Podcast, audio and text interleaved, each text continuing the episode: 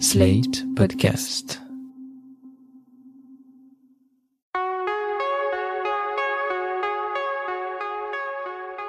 Je m'appelle Thomas Messias, je suis un homme blanc, cisgenre, hétérosexuel, et j'ai beaucoup d'admiration pour toutes ces personnes, essentiellement des femmes et ou des personnes queer, qui militent activement au quotidien, en première ligne ou dans l'ombre, pour lutter contre les inégalités liées au genre, à l'identité ou à l'orientation sexuelle. Vous écoutez Mansplaining épisode 108, Pourquoi trop d'hommes s'opposent encore aux luttes féministes? Un podcast, slate.fr. J'ai beaucoup de respect pour ces personnes parce qu'elles sont d'une pugnacité sans bornes et souvent d'une patience absolue. Leurs chemins sont jalonnés de tant d'obstacles qu'il faut vraiment avoir du cran pour ne pas déclarer forfait. Par obstacle, j'entends par exemple la mauvaise volonté des hommes et des femmes politiques, mais aussi les réactions virulentes, souvent violentes et parfois puériles, de ceux et parfois de celles qui pensent que les féministes se trompent de combat ou de méthode.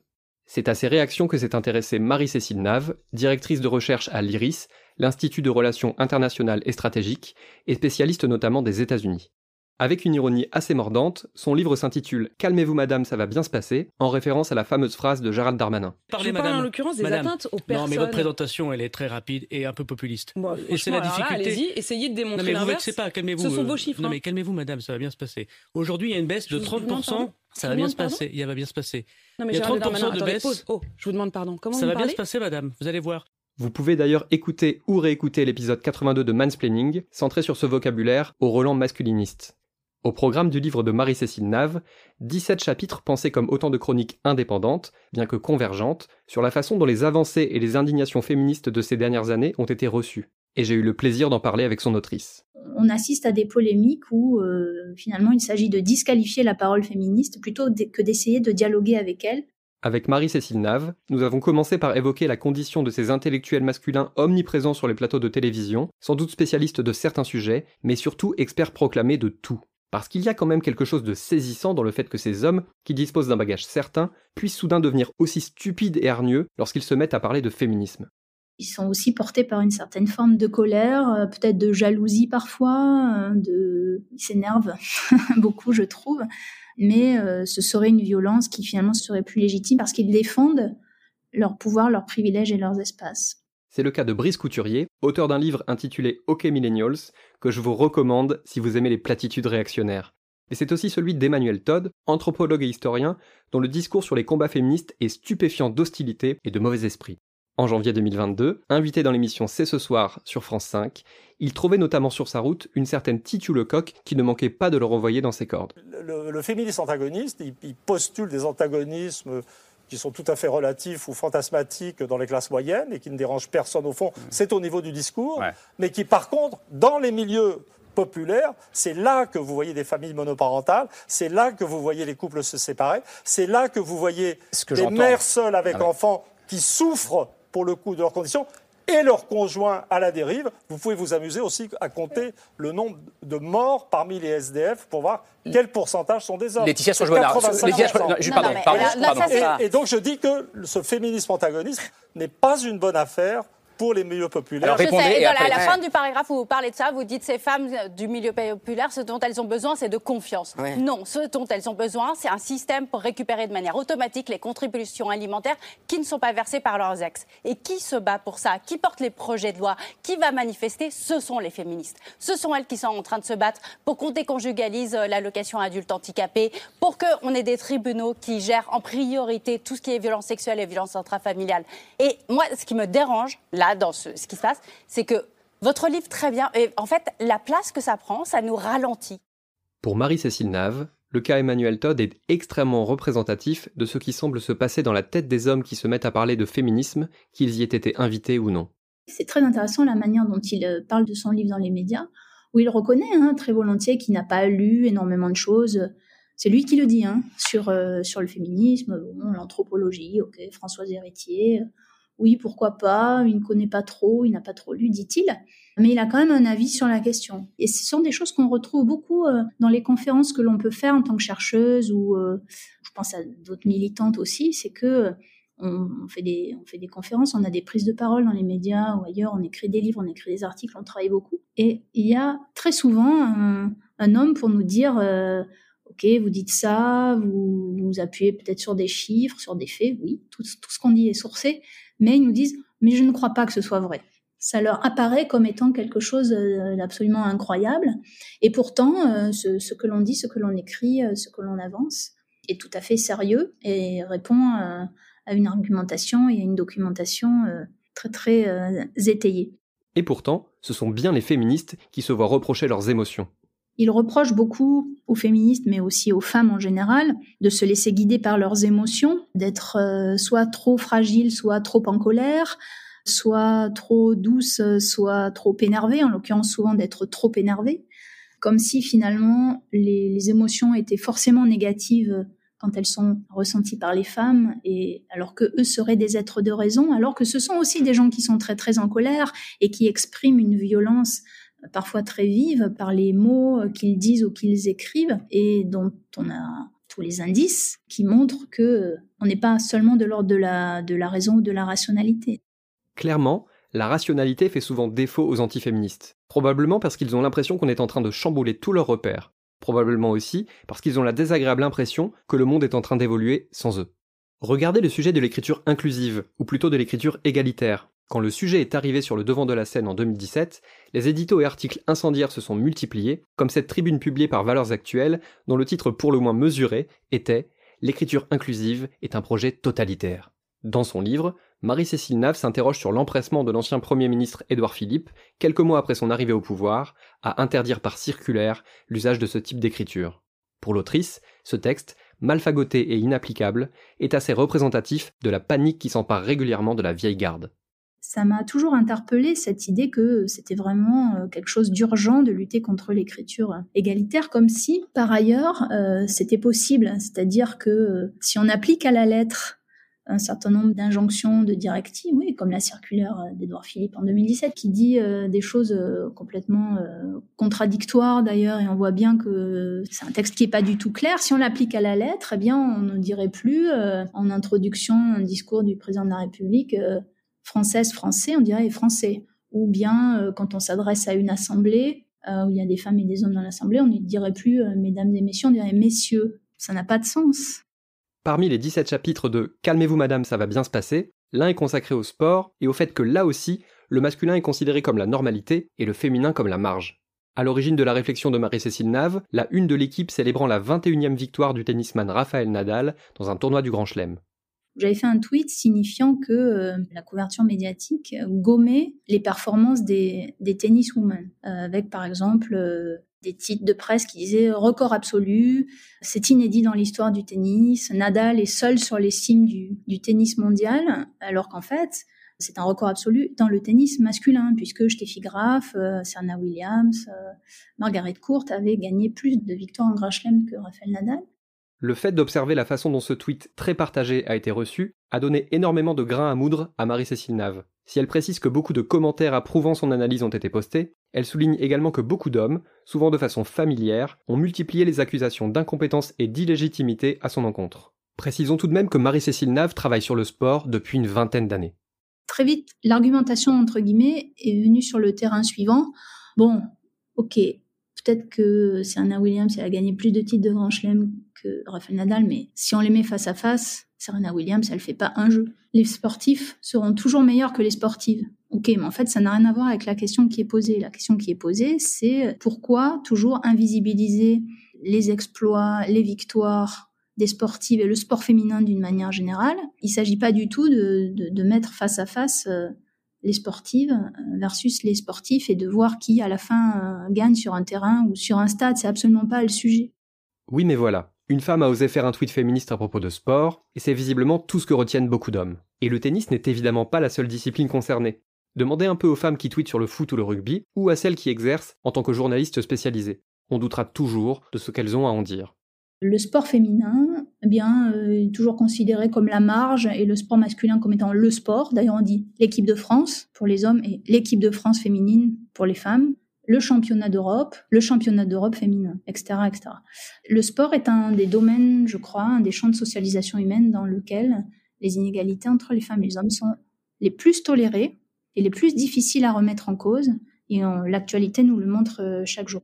Dans son livre, Marie-Cécile Naves dissèque également une tendance que l'on connaît bien, et dont certains antiféministes, Donald Trump en tête, sont très friands, le whataboutism. Le whataboutism chez les masculinistes, donc c'est une tentative de discrédit du féminisme, par le message consistant à le dire qu'il y a toujours pire ailleurs et qu'on n'en parle pas. Par exemple, c'est des exemples très concrets, quand on parle aujourd'hui des viols, des violences sexistes et sexuelles, notamment en politique, de la persistance des violences conjugales, des stéréotypes de genre, etc.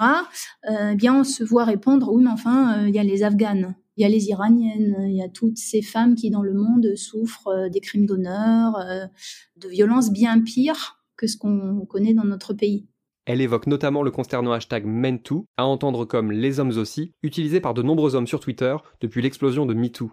Même pas pour parler de harcèlement ou de violence dont ils auraient été victimes, mais simplement pour expliquer leur aversion pour MeToo, dont ils estiment qu'ils favorisent les fausses accusations et qu'ils détournent les féministes des vrais sujets. Exemple de tweet parmi tant d'autres. « J'ai épousé une chercheuse d'or. Elle a monté de faux dossiers sur moi pour s'enrichir et enrichir sa famille. » Ou encore, à propos de l'affaire Johnny Depp, « Les femmes comme Amber Heard devraient dormir dans une cellule de prison. » C'est une manière de déplacer la question pour minimiser les violences faites aux femmes et de laisser penser qu'il n'existe pas de spécificité des crimes sexuels contre les femmes, que les femmes n'en sont pas si victimes que ça, que c'est bon, peut-être ça existe, mais arrêtez de lui donner tant d'audience.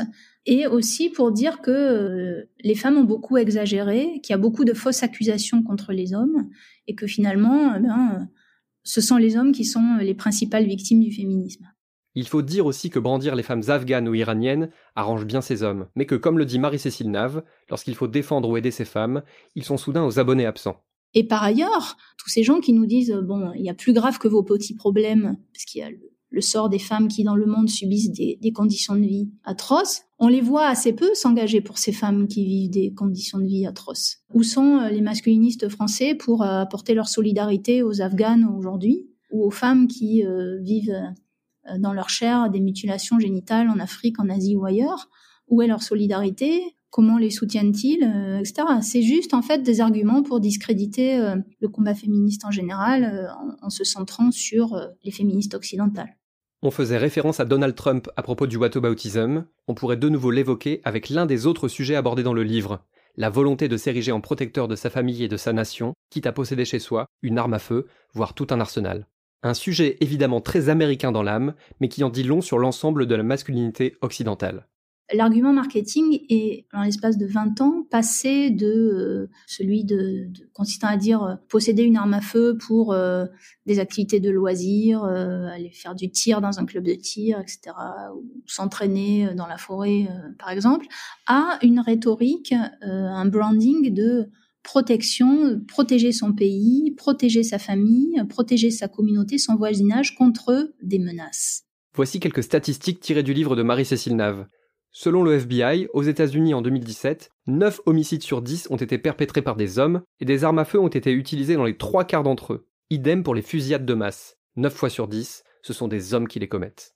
Mais jamais, ou très peu en tout cas, ces événements sont interprétés au prisme du genre. Mais si c'était des femmes qui, à 90%, commettaient des fusillades de masse, c'est-à-dire s'armer jusqu'aux dents, entrer dans une école, tirer sur tout ce qui bouge, tuer 20 ou 30 enfants, ou dans un supermarché, ou dans une boîte de nuit, etc. On dirait qu'il faut quand même interroger ces événements au prisme du genre. Mais voilà, l'homme, le vrai, est censé être le protecteur, donc celui qui s'arme jusqu'aux dents pour défendre ses proches et son territoire contre ce qu'il voit comme des invasions ennemies. L'argument brandi est toujours le même. Les hommes affirment que depuis la préhistoire, c'est leur rôle de protéger femmes et enfants contre toute forme de menace, que c'est dans leur nature profonde et qu'il n'y a aucune raison que ça change. À un degré moindre, ce désir forcené de protéger notamment les femmes pousse aussi les hommes à faire preuve d'un paternalisme presque permanent. Cela inclut le fait de leur expliquer comment se comporter ou quel combat mener, comme si c'était pour leur bien. Les femmes n'ont clairement pas besoin d'être protégées comme si elles étaient des petites choses fragiles, incapables de se défendre par elles-mêmes. En revanche, elles aimeraient bien se sentir plus en sécurité dans l'espace public ou ne pas devoir surveiller leur verre lorsqu'elles sortent le samedi soir. Ce qu'il y a de paradoxal, c'est que si les hommes veulent les protéger, eh bien elles veulent surtout se protéger des hommes.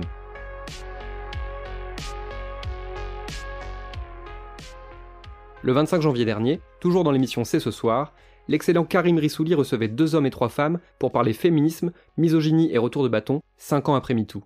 Parmi les invités, Lauren Bastide, dont je vous surconseille les livres Présentes et Futures, et qui livrait une réflexion que je trouve très intéressante. Elle y faisait référence à la grande étude récemment publiée par le Haut Commissariat à l'égalité, qui établit par exemple qu'un grand nombre de jeunes hommes sont séduits par les discours masculinistes. Moi, je me demande si le backlash commence pas déjà avec cette narration, avec la narration qu'on est en train d'orchestrer ce soir.